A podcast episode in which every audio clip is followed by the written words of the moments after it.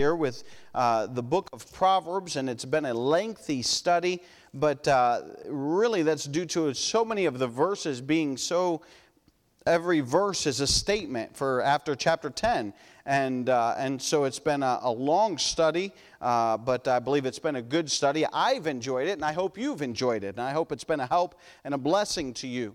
Uh, Proverbs chapter number 30 and verse number one, uh, these are not, they're not statements individual like the previous Proverbs. Matter of fact, we'll see this uh, in the beginning here and we'll kind of get into the introduction of this. But the Bible says in Proverbs chapter number 30 in verse number one, the words of Agur, the son of Jakeh, even the prophecy, the man spake unto Ithiel, even unto Ithiel and Ucal Surely I am more brutish than any other than any man, and have not the understanding of a man.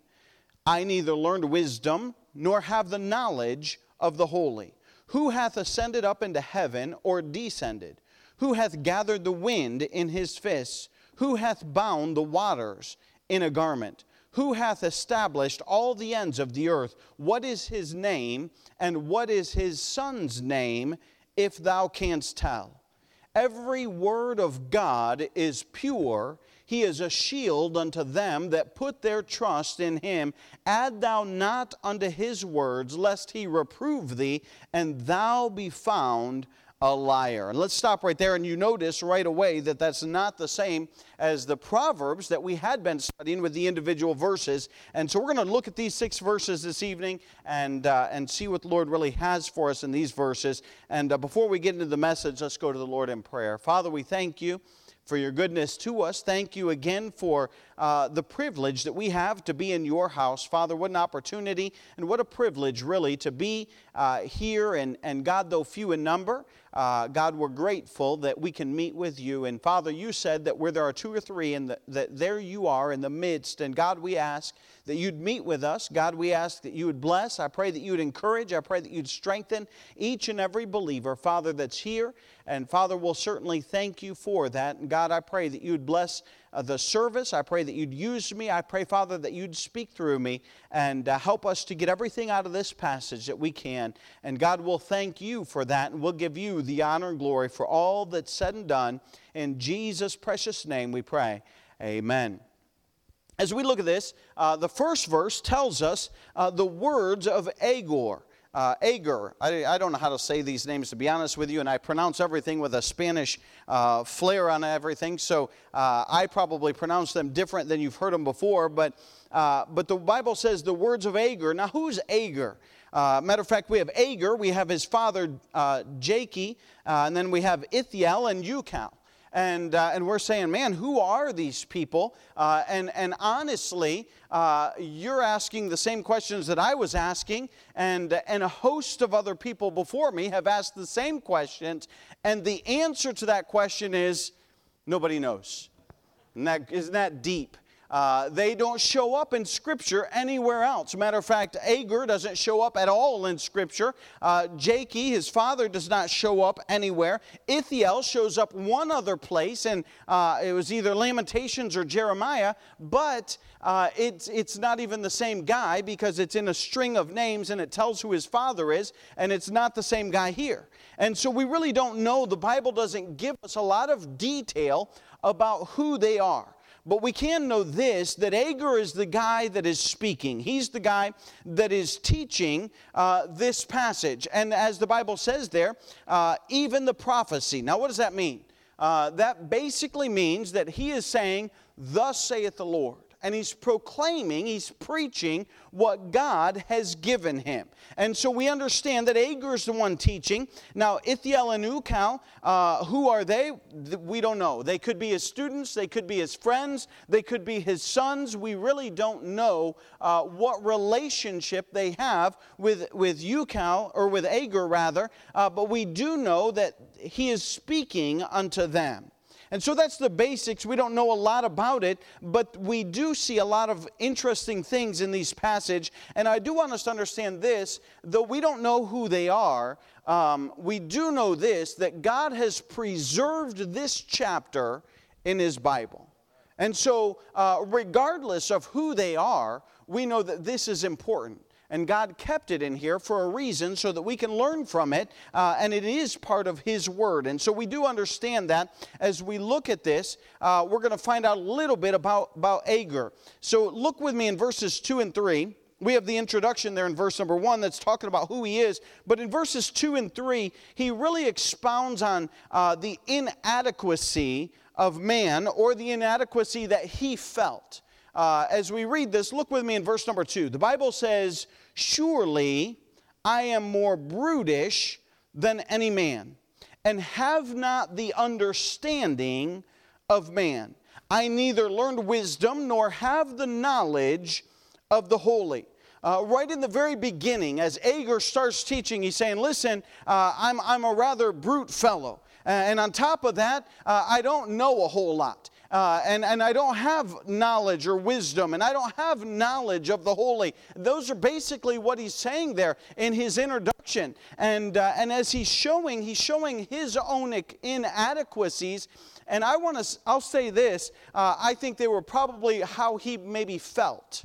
Uh, or very well could be that he was, uh, he was making himself seem small because he didn't want, hey, don't look at me as a person, but rather look at the wisdom that God gives us in His Word. And so he's kind of removing himself aside, and, and maybe, if I could say it this way, hiding behind the cross, though he didn't have the cross, hiding behind the wisdom of God and saying, Hey, I don't want you to look at me, but I want you to see the wisdom of who God is. And so, just for a few moments, I want us to see the inadequacies uh, of man as we look at this. He says in verse number two there, Surely I am more brutish than any man. And I looked up that word brutish, as I usually do. I look up every word and I say, what does that mean? And I thought brute meant, uh, you know, meaning bold, not bold, but um, crude. Uh, you know, somebody who is like an elephant in a china shop. That's kind of how I would describe brutish. But as I looked it up, uh, I found out that it actually means uh, somebody that's not interested in learning, somebody that does not want to be corrected or reproved. Go with me, save your spot here in Proverbs chapter 29, and, or verse chapter 30 rather, and go with me to Proverbs chapter 12. Just back a few, few pages. I want you to see this verse. And we find that not only is the dictionary define it that way, but the Bible uses it that way, specifically here in the book of Proverbs, Proverbs chapter 12 and verse number 1. Proverbs 12:1 says, Whoso loveth instruction loveth knowledge, but he that hateth reproof is brutish. In other words, somebody that does not, will not be corrected and, uh, and is not interested in being corrected. And so I wrote down there that, uh, that the inadequacies of man is, is that they're without correction and somebody that's not interested in learning, somebody who maybe has opportunity uh, but, but will not be corrected, or maybe they're just stubborn and they're hard headed. And so Agur is defining himself, describing himself as somebody that is very hard headed, without correction. Maybe he's learned, uh, but he's uh, he just is a slow learner and he doesn't take lessons very well. And, and so he's saying, Hey, I'm, I'm more brutish. Uh, I am more brutish than any man, he describes himself. And so I put down without correction. And then look there at the second phrase. He says, And have not the understanding of man. What's the understanding of man? Well, that's basically um, relationships with other people. Uh, the more you spend time with other people, uh, the more you, you learn uh, about people. And, uh, and having been in, in South America and in Italy and, uh, and here around the States, I can tell you this that people are people the world around. People like to laugh, whether they're America or whether they're South American, whether they're European, uh, it doesn't matter. They like to laugh. They like to, they enjoy humor. They enjoy things. Now, everyone's a little bit different in, in those areas, but people are people. And we find that in the second phrase, he says, in the first phrase, I am more brutish. In other words, I'm without correction. But in the second phrase, he says, uh, I am, uh, or have not the understanding of a man. And I, I put down there uh, that he's without comrades. Because the more you interact with people, the, the more natural it comes. The less you interact with people, the less it becomes uh, natural to you. Uh, I, I ran into, I've run into people, and, uh, and you can tell people, some people are just, uh, they're backward, they're, they're shy. And I don't mean that in a mean way, but they're just, they're not outgoing people. Matter of fact, uh, the group of people that they would spend time with uh, is very few. I mean, they, they just don't have very much. Uh, maybe it's because of experience, maybe it's because of life, maybe it's because of whatever, maybe it's because they live in the sticks of the mountain and they don't get exposure to other people and, uh, and they're a little bit awkward around other people because they don't really know. And so I put down here that uh, he was out without comrades because he didn't have the influence, he didn't have the understanding of other people, spending time with them and, and, uh, and learning from other people. So I put down that he's without correction, he's without comrades. Look with me in verse number three. He says, I neither, I neither learned wisdom and, uh, and that's, I put down without comprehension. Uh, the whole idea of the book of Proverbs, uh, going back to Proverbs chapter 1, verses 2 and 3, says, To know wisdom and instruction, to perceive the words of understanding, to receive the instruction of wisdom, justice, judgment, and equity. And the book of Proverbs is so that we can learn wisdom. And listen, sometimes people are taught, uh, and sometimes I'm taught a lesson, and, and, and you know what? I don't always get it the first time around. Um, that's, why stu- that's why teachers, all teachers, all good teachers know that repetition is the key learning. Did you know in kindergarten they teach you one thing, and then in first grade they teach you the same thing they taught you in kindergarten? Again.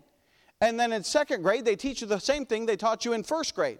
And then third grade, they teach you the same thing they taught you in second grade, but they teach you a little bit more each time. And you go back and you constantly relearn. Why? Because we don't always pick things up the first time around.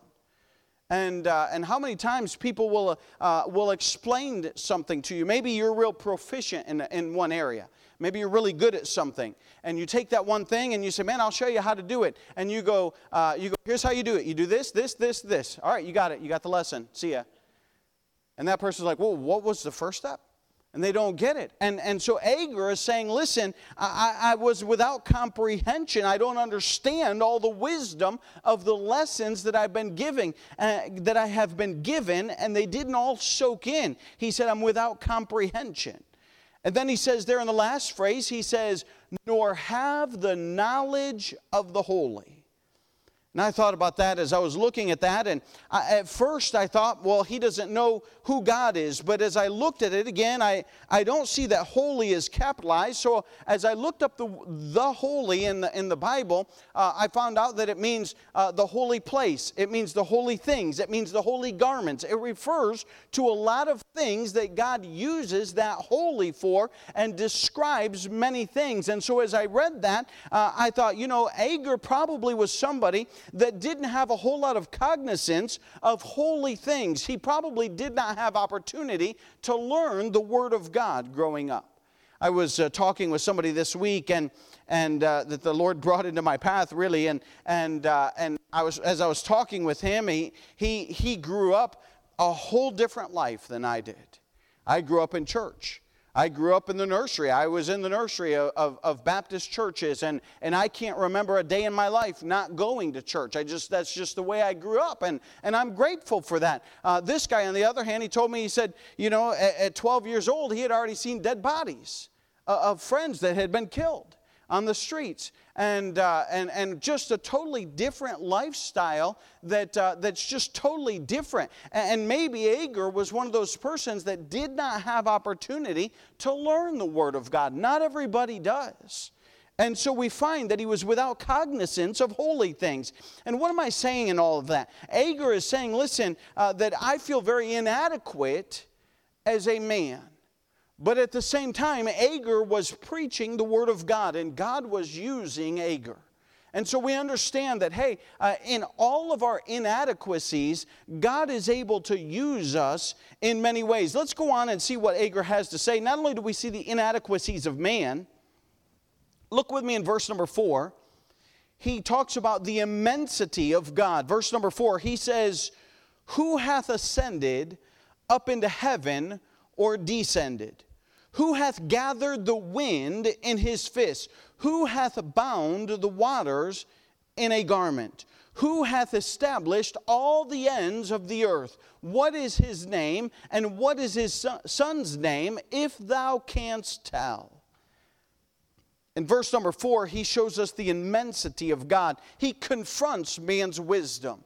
As you look at those questions he asks, I love, I love questions in the Bible. When I read those, uh, boy, they really stand out as the same question, not the same, but very similar questions. In Job chapter number 38 and 39, uh, jo- uh, God comes to Job after his friends have already talked with him, and, and God comes to Job and says, Hey, uh, were you there when I formed the earth? And he goes through a whole series of questions that he asks Job, and he's grilling Job with all these questions. And, and basically, the answers are, uh, you know, only God knows all of that stuff. And as we look at these questions, look at the things that he's asking. He's confronting man's wisdom. He said, Who hath ascended up into heaven or descended? That's not something that man can do.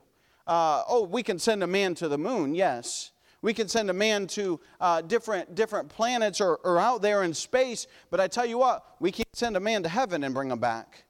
It's not possible. We don't have the ability. That's not something that man can do. And so yet he's saying, hey, who, who hath ascended up into heaven or descended? And, and the answer to that, the very clear answer uh, in all of man's wisdom says, well, A, that's not possible, or B, if we look at the Word of God, it has to be God. There's no other answer to that. The Bible says in John 3:13, "No man hath ascended up into heaven, but he that came down from heaven, even the Son of man which is in heaven." So we know, hey, no man can get up to heaven, no man can come back to earth, but yet God Himself is able to do it. And so it's displaying the power of God in the face of man's wisdom, saying man's not wise enough uh, to be able to do that, but God is. Look at the next question Who hath gathered the wind in His fists? I, I, got to thinking about this and I, I got to looking it up because I enjoy science. So I said, where, where does the wind come from? What does science say the wind, uh, where does wind come from? And science will explain to you that there's a change in atmospheric pressure. And so, where there's a high pressure, uh, it will drive the wind to another one. Uh, a good example of that is if you had a balloon, you blow that balloon up and you tie it, and you squeeze on one side, all the air is going to go where? To the other side because you put a high pressure on that side, it's all going to move to the other side. And so the atmospheric pressure is the same idea, but then who controls that? I got to looking that up, and they said temperature, and, and they'll never attribute it to God. They'll, they'll do everything to, to explain away, and not everything is bad in science. Their explanations are not always bad, but, but oftentimes they're ignorant and willfully ignorant of what the Bible says. Go with me to Exodus chapter number 10. I want you to see this in the Word of God. I love this. As he's asking, Who hath gathered the winds? Exodus chapter number 10. In Exodus chapter number 10, the nation of Israel is in uh, bondage to Egypt. And as we read this, Exodus chapter number 10 and verse number 13, God is about to send a plague into Egypt. And he says there in Exodus chapter number 10 and verse number 13, he says, And Moses stretched forth his rod over the land of Egypt, and the Lord brought an east wind upon the land all that day and all that night. And when it was morning, the east wind brought the locusts. You know what God did? God reached down, touched the earth, touched the bubble, and it made a high pressure that pushed all the wind over to Egypt. That's what God did. He didn't even have to touch it, He could just think it and know it would take place. And what, what was God doing? God controls that wind. Go down to verse number 13, or verse number 19, excuse me, verse number 19. After the plague of the locust, the Bible says, And the Lord turned a mighty strong west wind, which took away the locusts and cast them into the Red Sea. There remained not one locust in all the coast of Egypt. If you were to trace that down, you could go to many other passages, but Exodus chapter 14, as they're crossing the Red Sea, the Bible says, And Moses stretched out his hand over the sea, and the Lord caused the sea to go back by a strong east wind all that night, and made the sea dry land, and the waters were divided. We go back to our, our verse in Proverbs chapter 30, in verse number 4, he says, Who hath gathered the wind in his fists? And I tell you what, with all the wind that I got, and all the air that I got as a preacher, I can't cause a wind.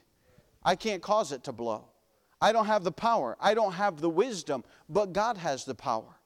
God has the wisdom. God holds all of that in His hands. And, and, at the mere thought, He can cause the winds to blow to the east. He can cause the winds to blow the, to the west. He can cause the winds to blow to a certain spot that would, that would part the Red Sea and that would dry it all out and make it dry ground. And I'm just saying that the answer comes back resoundingly that, hey, this is an act of God. This is God. He's the only one that can do that. Man, in all of his wisdom, is inadequate, but God is all powerful.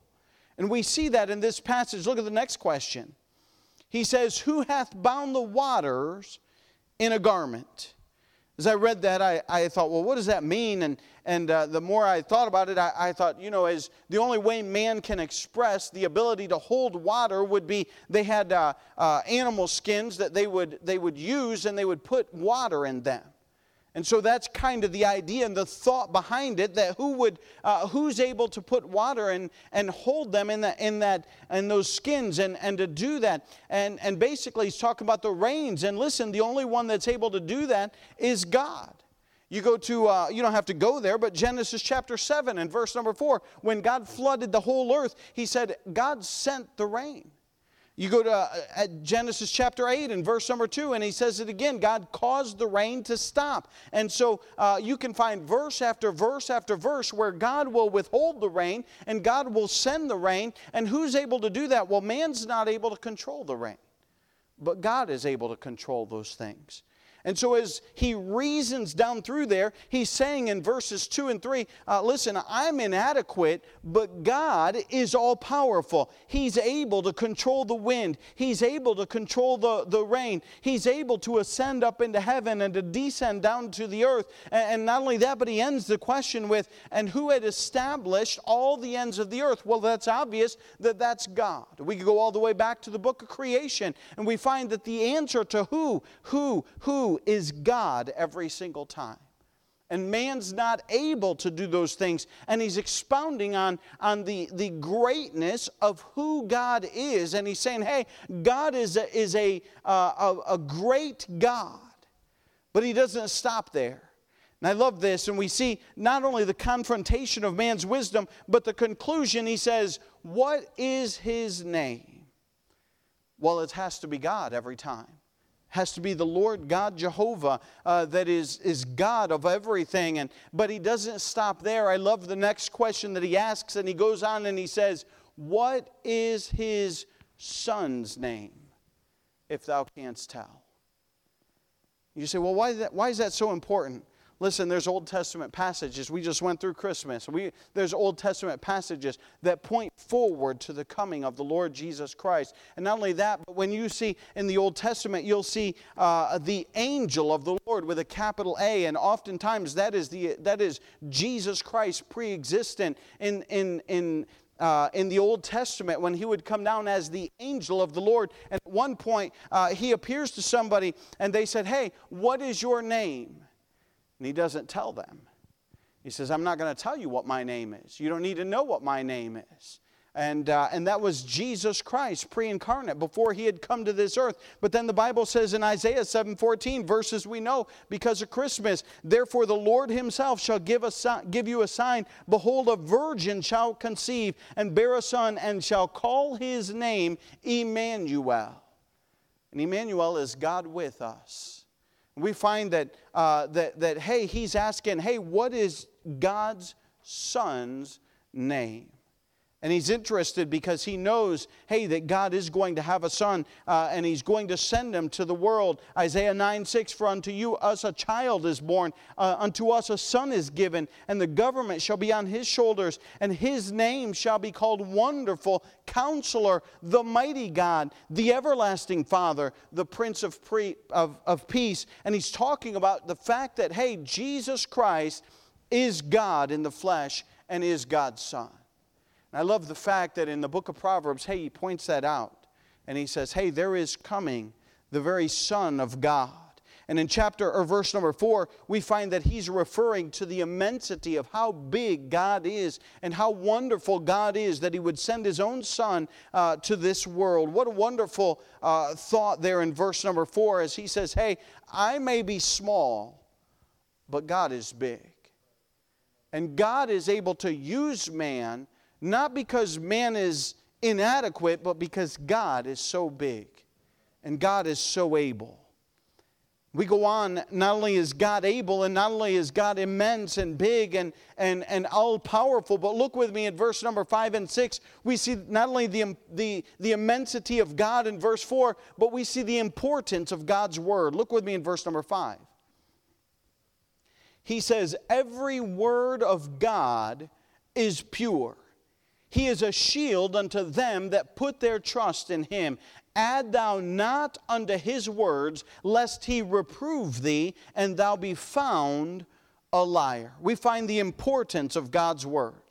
We find uh, the first one there is the purity of God's word. Uh, sometimes we say things that we regret. Sometimes we make mistakes. I, I do all the time. When you talk as much as I do, you're going to say something, you're going to say, man, I wish I hadn't said that, or I wish I had said it this way, or I wish I had said it a little bit different. And, and sometimes we just regret things that we say because we're human. Um, sometimes we misspeak and, uh, and we, we, we don't say what we mean to say. We think we said what we meant to say, but it didn't come out right, and, and we misspeak. You know something? God never regrets anything He's ever said. God never regrets or, or, or never misspeaks. Could you imagine having a track record like that? Man, that'd be wonderful if we could do that. We can't do that, but God can. And the Bible is very clear that every word of God is pure. Now, I have to say this because we live in 2022. It is not saying every Bible is pure. Okay? There's a lot of Bibles out there. The NIV, the ESV, the ASV, uh, those that stands for the English Standard Version, the American Standard Version, the New International Version, the New King James Version. You go on and on and on. Uh, all the different versions of the Bible that they have made. Listen, that's not what this verse is saying. It's not saying that those are all good, uh, but it's saying that, hey, this, the King James Bible, every word is pure. It is the inspired Word of God for us, and we don't need a new Bible. It amazes me. I know I've covered this before, but I will forever be amazed at how many Bibles we continue to produce in English different than what we already have uh, when there are languages and there are groups of people that don't even have a single verse translated in their language. And they say, well, it's it makes it easier to read. No, it doesn't make it easier to read. You know what it is? The bottom line is they get a copyright on it and they're making money off of you and I. That's, well, not us because I don't buy them. I hope you don't either. But they're making money off of people. That's their whole goal. That's what they want to do. And so they're making a bunch of money, but it's not the Word of God. Matter of fact, God is very clear that every Word of God is pure. Uh, but He goes on and He says in the second part of, of verse number six, rather, He says, Add thou not unto His words, lest He reprove thee. They have twisted what God has said. I, I was looking at it today, and uh, I didn't have a lot of time, but I, one of my friends had asked me about a, a, particular version, and so I was looking up a little bit of verses about that one and, and just comparative. And, and when you take the Word of God, our English King James Bible, and you compare it to another Bible, uh, I've got a, a, book on my shelf that sets in there 8,000 differences just in the New Testament uh, that, that you can go through and look at, and you can study the differences you pull this verse up and say, oh, this reads different. And most of them, the majority of the new texts that are coming out, have an attack on the deity of Jesus Christ. I find it kind of funny that here in Proverbs chapter 30 and verse number 4, maybe funny is not the right word, but, uh, but not coincidental either, but that God did it on purpose. He says, What's his son's name? in verse number 4. And he goes on to reassure us in chapter or verse number 5 that every word of God is pure. There's so many verses that substantiate the fact that Jesus Christ is God in our Bible. And there's many other verses, versions rather, that, that attack the deity of Jesus Christ. In the Gospel of John, it, it, Jesus said many, many times, he said, uh, he said, my Father, which is in heaven. And he goes on, he says, my Father. And many of the versions, they take out my, just that little word, and they say, the Father. And Jesus is speaking, he says, the Father. No, no, no, no, he's, he's Jesus' Father. And it's right for Jesus to say, my Father, not the Father, because he can claim him as his Father because he is God. And so uh, there's always those subtle attacks on the very deity of Jesus Christ. But I'm saying this that every word of God is pure. I love the second part. We see the purity of God's word, but the second part of that verse, he says, He is a shield unto them that put their trust in him. Verse number four, we saw how powerful God is. Listen, there's nothing better than knowing that God will, will protect those that are putting their trust in Him. And they're looking at the Word of God and they're saying, just like it says in Proverbs 3 5 and 6, trust in the Lord with all thine heart, lean not unto thine own understanding. In all thy ways acknowledge him, and he shall direct thy path. Listen, if we're trusting in him, uh, that, that, listen, he'll be a shield unto us. He will protect us, he will help us, and he'll be our, our strength. Uh, the Psalms goes on and on. He is our shield and our buckler and our high tower that we would run to, and, and he's our protector. You look at how powerful God is and how big big God is in verse number four, and you'll find, hey, He is a wonderful God. And He's a, he's a shield, He's a protector to those that will put their trust in Him. We find in verse number six, I touched on a little bit, he says, Add thou not unto his words, lest he reprove thee. We find that the word of God cannot be improved upon cannot be added unto. You, The Bible is very clear. He goes on in the book of, of Revelation. He says, uh, Don't take away. And he says in Matthew, Not one jot nor tittle will pass away until uh, all will be fulfilled. And, and he's saying, Listen, the Word of God is perfect just as it is. We don't need to add to it, we don't need to take away from it. Hey, and even when we're teaching, we need to be careful that we stick to the, the, the true Word of God and we don't add our own opinion. Sometimes, uh, if, I, if I have an opinion, I'll say, hey, this is my opinion, this is what I think. Other than that, we try and teach the Word of God and we try and be pure to what the Word of God is trying to teach to us. And as we look at this, we can see that uh, Agur was saying in verses 2 and 3, hey, I'm inadequate. In verse number 4, he's saying, God is immense and He's big and He's powerful. And we find in verse number uh, 5 and 6, he's saying, listen, uh, the importance of the Word of God. And what he's saying is, if you look at me, I'm of no value. But if you look at God, you'll see how great God is. You look in the Word of God, you'll see how good God is in His Word.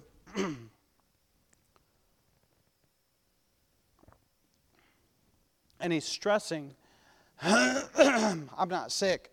I don't know what I got. a frog in my throat.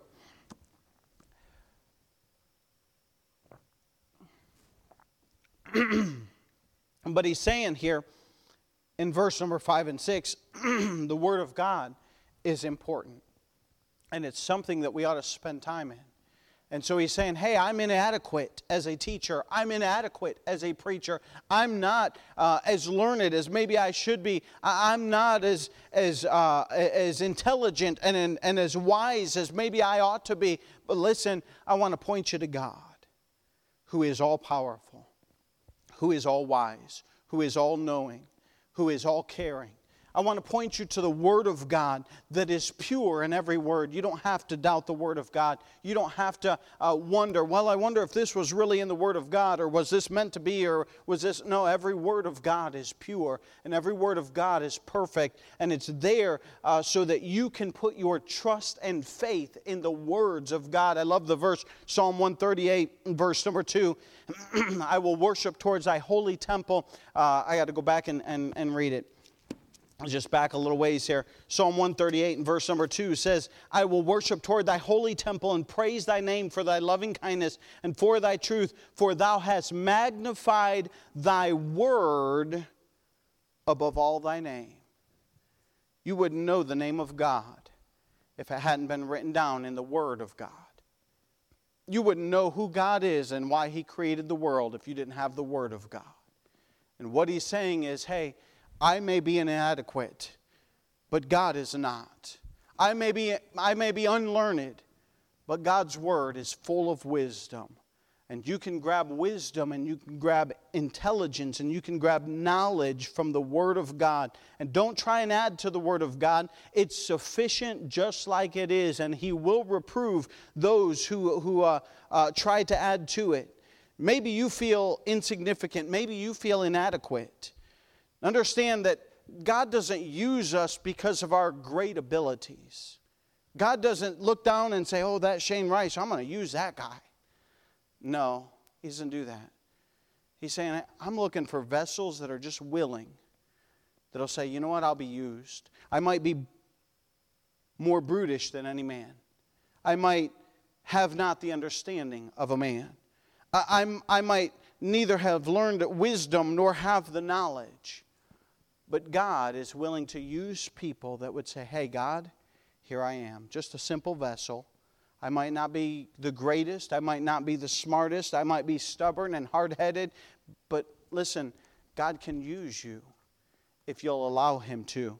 I love looking at the disciples in the New Testament, it amazes me.